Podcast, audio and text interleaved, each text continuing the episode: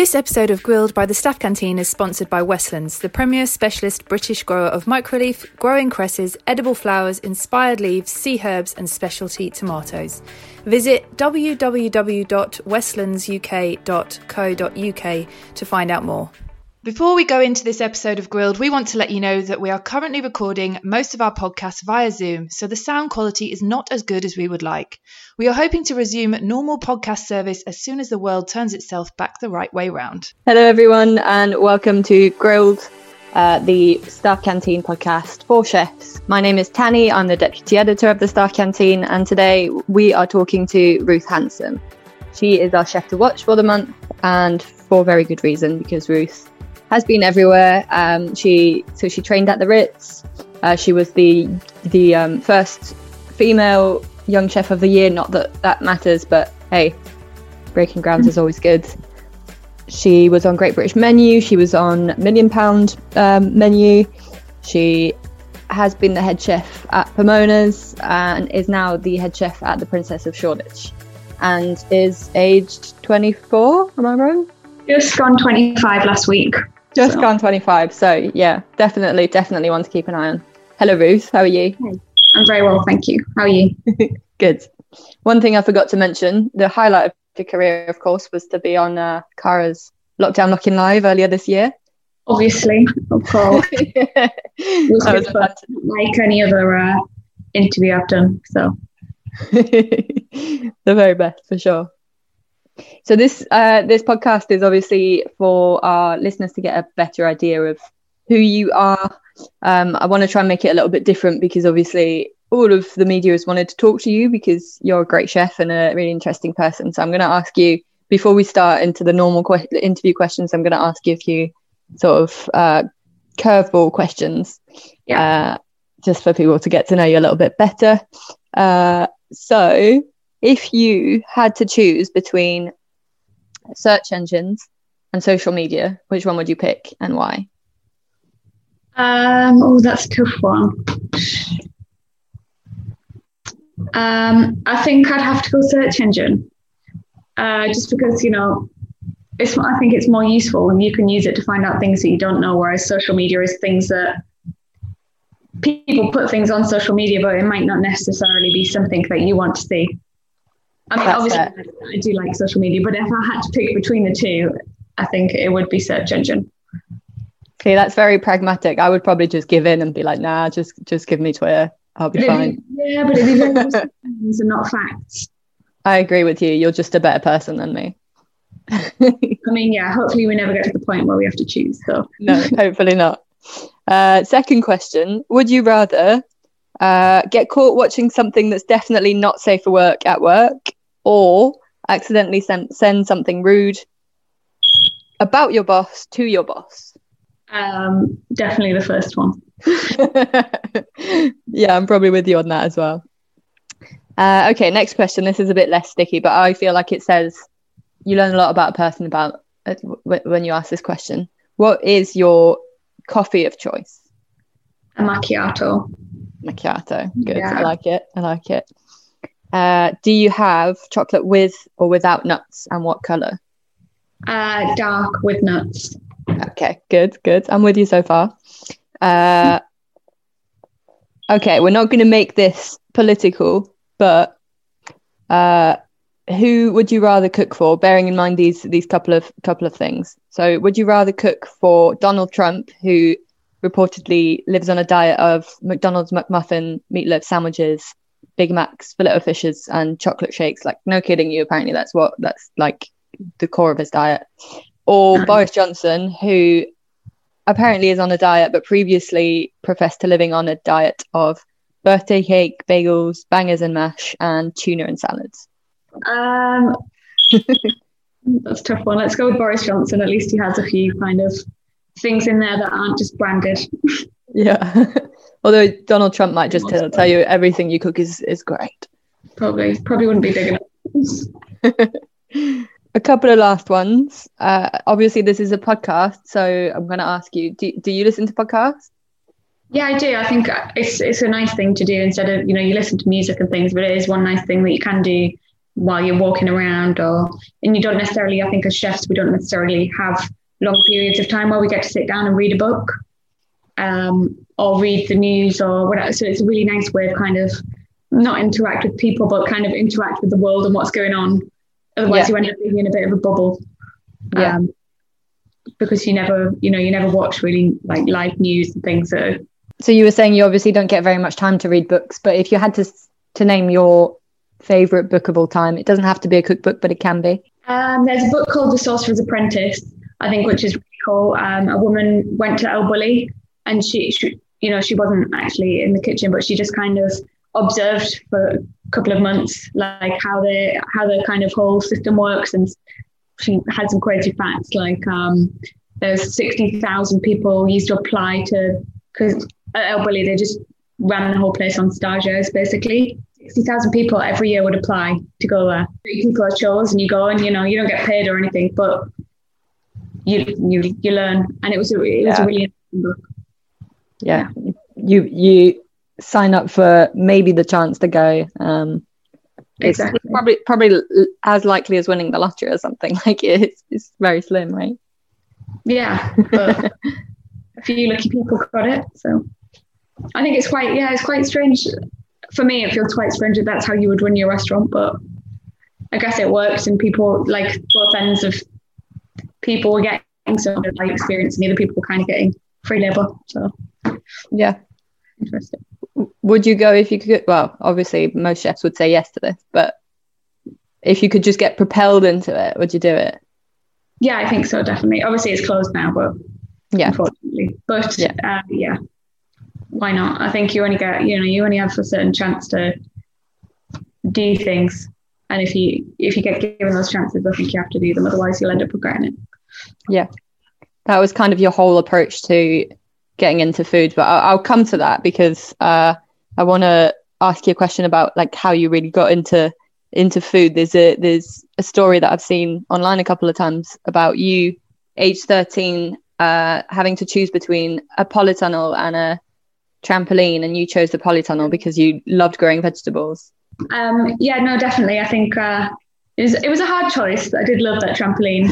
Um, but, you know, I think it was something, it, it, was a hobby for me. It was something fun that I found um, quite unique. I had quite a lot of time and I lived in a small town, so there was not so much going on all the time. So it was one thing that I really kind of just got stuck into and really enjoyed. And it was nicely could kind of go from having these seeds and then a couple of months, I mean, depending on what you're growing, some things were really quick. Um, and other things like apple trees and things are a bit more of a labour of love. I never got any apples when I was at home. And now finally, uh, my mum and dad keep sending me pictures because obviously they still live there of all these apples they've got. And I was like, God damn it. the fruits of your labour. How much you're so unfair. so how did you like how did this hobby hobby come about? Did did your parents grow stuff? Did you just see it on telly sometimes? Like what? Um, my parents didn't necessarily grow things. My auntie and uncle did, and I used to go stay with them uh, for a couple of weeks every summer. Um, and they had, you know, they grew, they've got a huge garden. It's really nice, and they used to grow uh, strawberries and raspberries and rhubarb and things, and we'd always make jam and things with it. Um, and I think that probably where it stemmed from. I thought oh, it'd be cool to to do something myself. So I dug up the end of the garden once when my mum was away on holiday. I started planting things. it's definitely at the, the odder end of um, like the the naughty things that kids have done. You're probably in a in a small small pool of people who could say that. Did you get a chance to do any gardening during lockdown? is that one of the things that you that you did? Because i know a lot of people turned to that during during the few months where they weren't uh, able to work in restaurants. Yeah to be honest we did i did a bits and bobs but not so much. Um, i kind of used lockdown. I was i was doing lots of things that i wouldn't necessarily do in the restaurant. Um, so like gyozas and bao buns and we use a lot of british produce here and a lot of classical french techniques um, i used it kind of not not for any particular reason, but more for myself and just exploring different cuisines that I don't get to cook, but I love eating. Where where did you spend lockdown? Were you were you in London or did you go back to northeast or? Uh, no, I was in London, so I live with my partner, um, which was nice to be able to spend so much time with him. Yeah, because usually that doesn't happen. Uh, he's a development chef as well, um, so he was still working. Actually, he works for a big company called Premier Foods, Um, so they helped do all the packs and things for the vulnerable. Um, so he was still quite busy. That's good. Did you um, did you help him out at any point, or is that is that something that you have ever dabbled in? Um, yeah, I mean, obviously, I was helping him out because I, I didn't have so much to do myself. So we were filming videos and things. So they were looking a lot into the side of um, helping people kind of use their products to set up maybe their restaurant boxes and things. So we were doing lots of filming and bits and bobs of that. Um, and so you uh, took on your role at the Princess of Shoreditch. And how have things been since you reopened? It's been really good, actually. There's been so much positive feedback, and I think the amount of people have actually taken the time to come out. Um, it's, it's been really nice. Although I say that after the, new restrictions, lunch has kind of gone a bit. Because obviously, yeah. we're in an area where there's lots of businesses, um, and usually you know, usually that would be people coming out for lunch with their people that they work with, and that's not allowed anymore. Um, so that's yeah, it's a bit tricky. Yeah, but yeah, so you're, having to make up make up for it in the evenings. Yeah, and Sundays have been. I mean, Sundays have been crazy, a lot busier than I could have imagined. So, so how has it been? Um, obviously, you were at Pomona's before, but um, how has it been having you know the full control over the menu and being able to exercise your own like creative control over the the entirety of the the food offering? Yeah, it's been amazing. Obviously, down to you know, it's not just the food offering as well because we complete you know we completely changed what we were offering here. We had yeah. refurb, and I was you know I was able to kind of have my input on the design of the restaurant, all the tableware and glassware and cutlery. Um, yeah, so I've had so much input. It's, it's been great. You know, because those things matter as well. At the end of the day, it's not just you know it is the food, but all those other little things do support what you're making. So oh, and to have your own your own brand on it and it for it to be personal to you just means that you've got so much like all of that like all encompassing experience for people.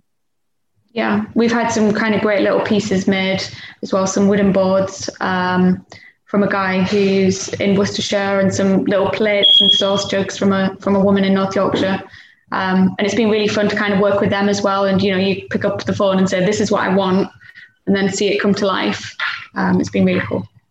Yeah, it's awesome. It, it must have been quite a frustrating few months for you. I, I, mean, after being at the Ritz, you've had a few stop, stops and starts. Um, um, working with, you know, you had your million pound menu project, um, and if you, I, I, don't know if you want to tell us about what happened with that. Um, and then you were at Pomona, so I, I don't know, I don't know why you decided to turn the page, but has it been like a freeing experience for you to finally be like, okay, this is what I'm doing. I've got project and I'm set on this, and mm-hmm. I'm I'm doing this for the foreseeable.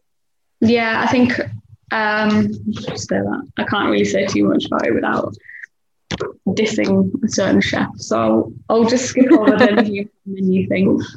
Um, yeah, I mean, I think in my in my previous kind of roles after I left the Ritz, that, that you know it's like everything. You start a project and it kind of seems great at the beginning but then slowly down down the road you realize that maybe your your goals and aspirations and that of the owners don't really meet. Um, you know at the beginning probably everyone's excited to be working together. And so they just kind of maybe ignore little niggles that they've got. And then further down the road you're like actually we, we don't see eye to eye. Whereas um, this project you know I'm, I'm lucky I found a great owner um, who really shares the same views and beliefs and goals as, as I do. So it's very exciting to be on this side. I mean, I've I've looked at the the menu like I was saying before, and it is like a love letter to British produce. Every single ingredient just seems like the best of a region of Britain, and I know that that is something that you're you're quite, you know, you're quite fond of it, and it's quite close to your heart. Can you can you tell me a little bit more about that? Yeah, I think especially now, you know, it's really important to um, support small suppliers and producers. I think COVID has really uh, emphasised on that, and a lot more people have thought about that from home, from their home purchasing as well. You know, where they haven't been able to get things from the supermarket, they have gone, and hopefully, for the better now, they're kind of educated a little bit more themselves about the reason why we need to support them. Um, and you know, they're absolutely fantastic now. Uh, it's so much better than it was maybe 10, 20 years ago when France was probably dominating the fruit and vegetable market and the cheese market and things. We have got better at so many things, and I think it's really important to kind of highlight and showcase that. Voting is now open for nominees in the Staff Canteen Awards 2020. There are six categories, and the nominees with the most votes will go through to our shortlist. The winner of each shortlist will be decided by you, our audience, and they'll get their hands on a must have gold mug. Go and take a look at our nominations page and vote for your favourite. Make sure you share on social that you have voted and support your chosen nominee. To vote, go to www.thestaffcanteen.com forward slash TSC hyphen awards. Voting ends on the 3rd of November. What are the things that motivate you? I think I think definitely it's kind of customer satisfaction. That's the one thing that I think most chefs would tell you. You know, it's, it's if you see somebody put something in their mouth and if you see their expression, they love it. That's that's kind of the best feedback you can get. You know, people can say that was great, that was great, but you can never you can't really hide that first expression when somebody eats something. Um, and it's that and it's that kind of gratification, you know. I think we we all love being, you know, we like to make people happy, and we all love being told that we've been able to make somebody happy. Yeah. I think one food. I think personally for me, food is the best way to do that. It's it's, it's there's something about your love for like your original love for growing your own veg as well, which is like you see something through so you start with something and you end with something and you see the the reward of what you've done.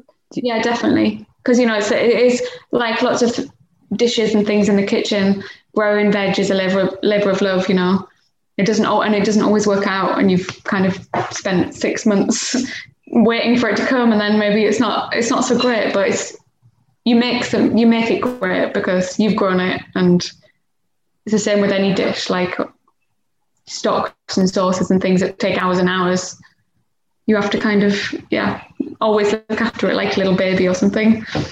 In your time on television and taking part in competitions, you as a as a chef have built up a reputation for someone that is very good at maintaining calm and composure and focus and obviously someone that that perseveres because you you know uh, you tried for young chef of the year a couple of times and you got there yeah. and you got you, you you know you got yourself onto great british menu which you know nobody really knows how they pick people but they seem to always find the best chefs in the country so like w- what would you say for you is like how do you do that what is it that that allows you to have that sort of focus and calm composure i don't know it's quite a difficult one that i think i think being organized obviously helps helps you a lot and and practice. You know, I, I spent especially when I was at the Ritz. I think whenever I did competitions, you know, I was there working every every single hour I could uh, to make sure that no matter what happened, like there was variables that I could control. Like this might happen, but I know that I'll do this,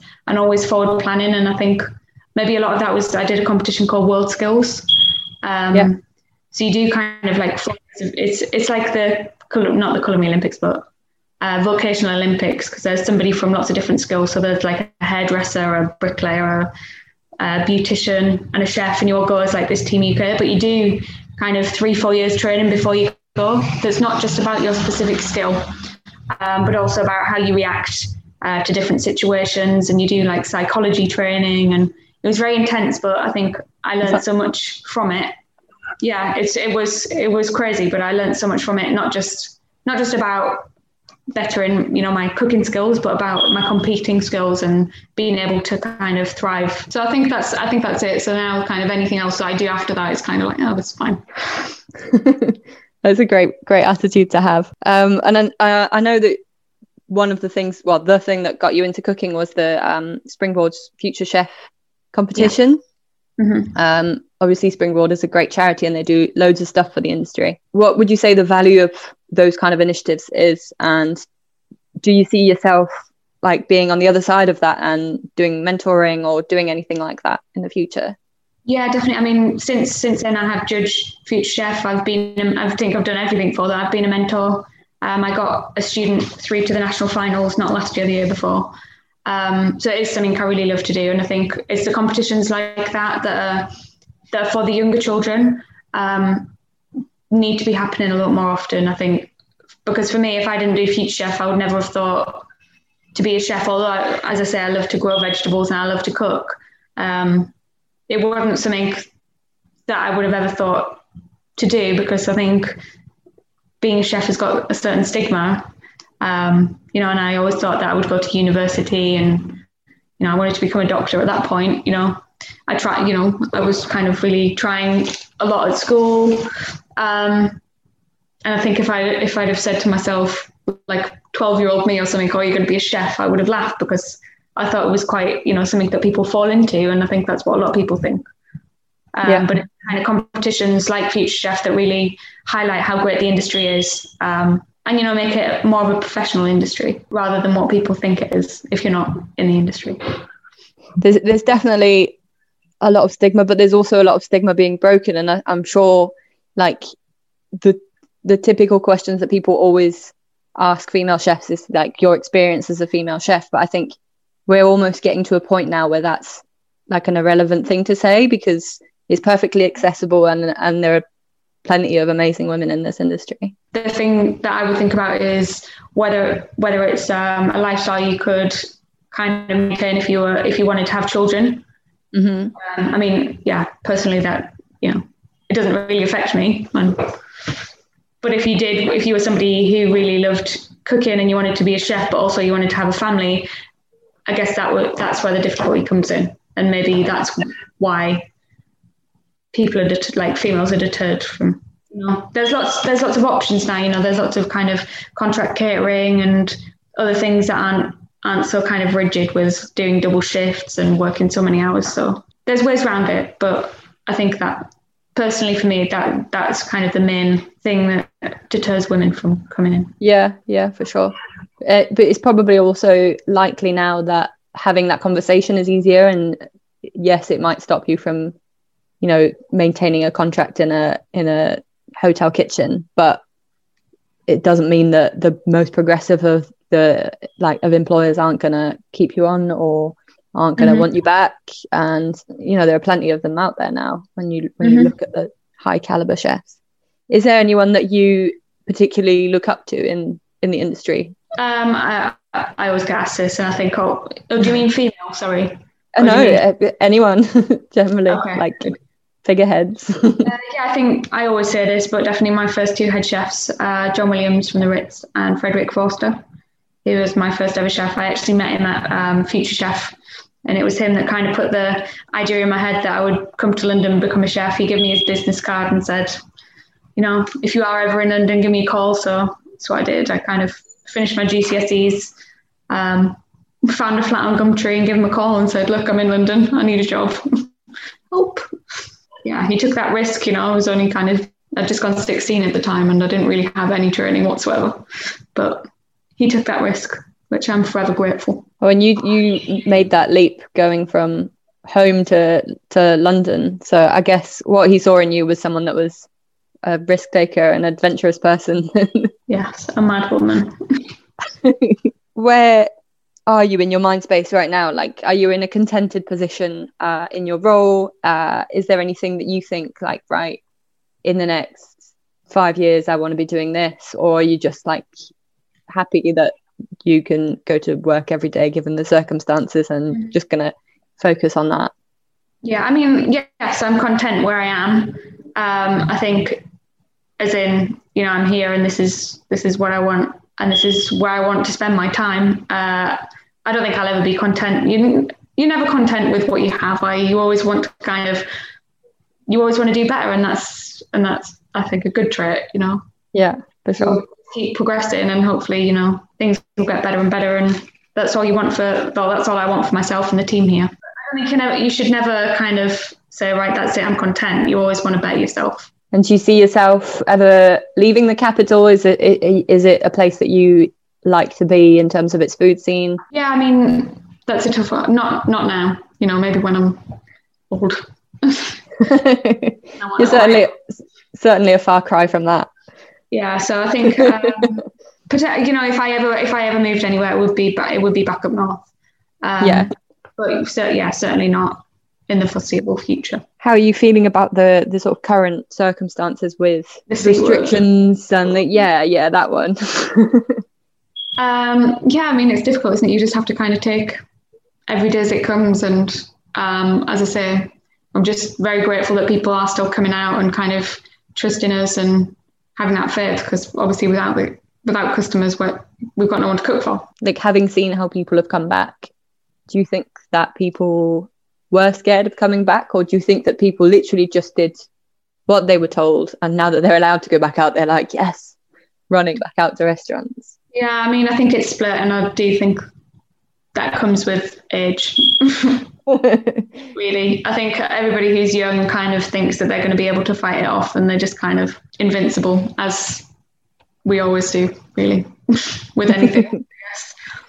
Um, whereas people who are in those high risk categories obviously are a lot more wary. Oh, and, and when you think about it, in a you know, in any kind of higher uh, caliber of cooking, you're dealing with higher price points. So you, you, you know you you have to depend on that demographic to an extent, mm-hmm. um, which makes it which makes it tricky. So I, I, hear what you're saying. Yeah, although we're not we're not too expensive actually. We've opened with I think a very reasonable menu. Good. Don't be scared off young people.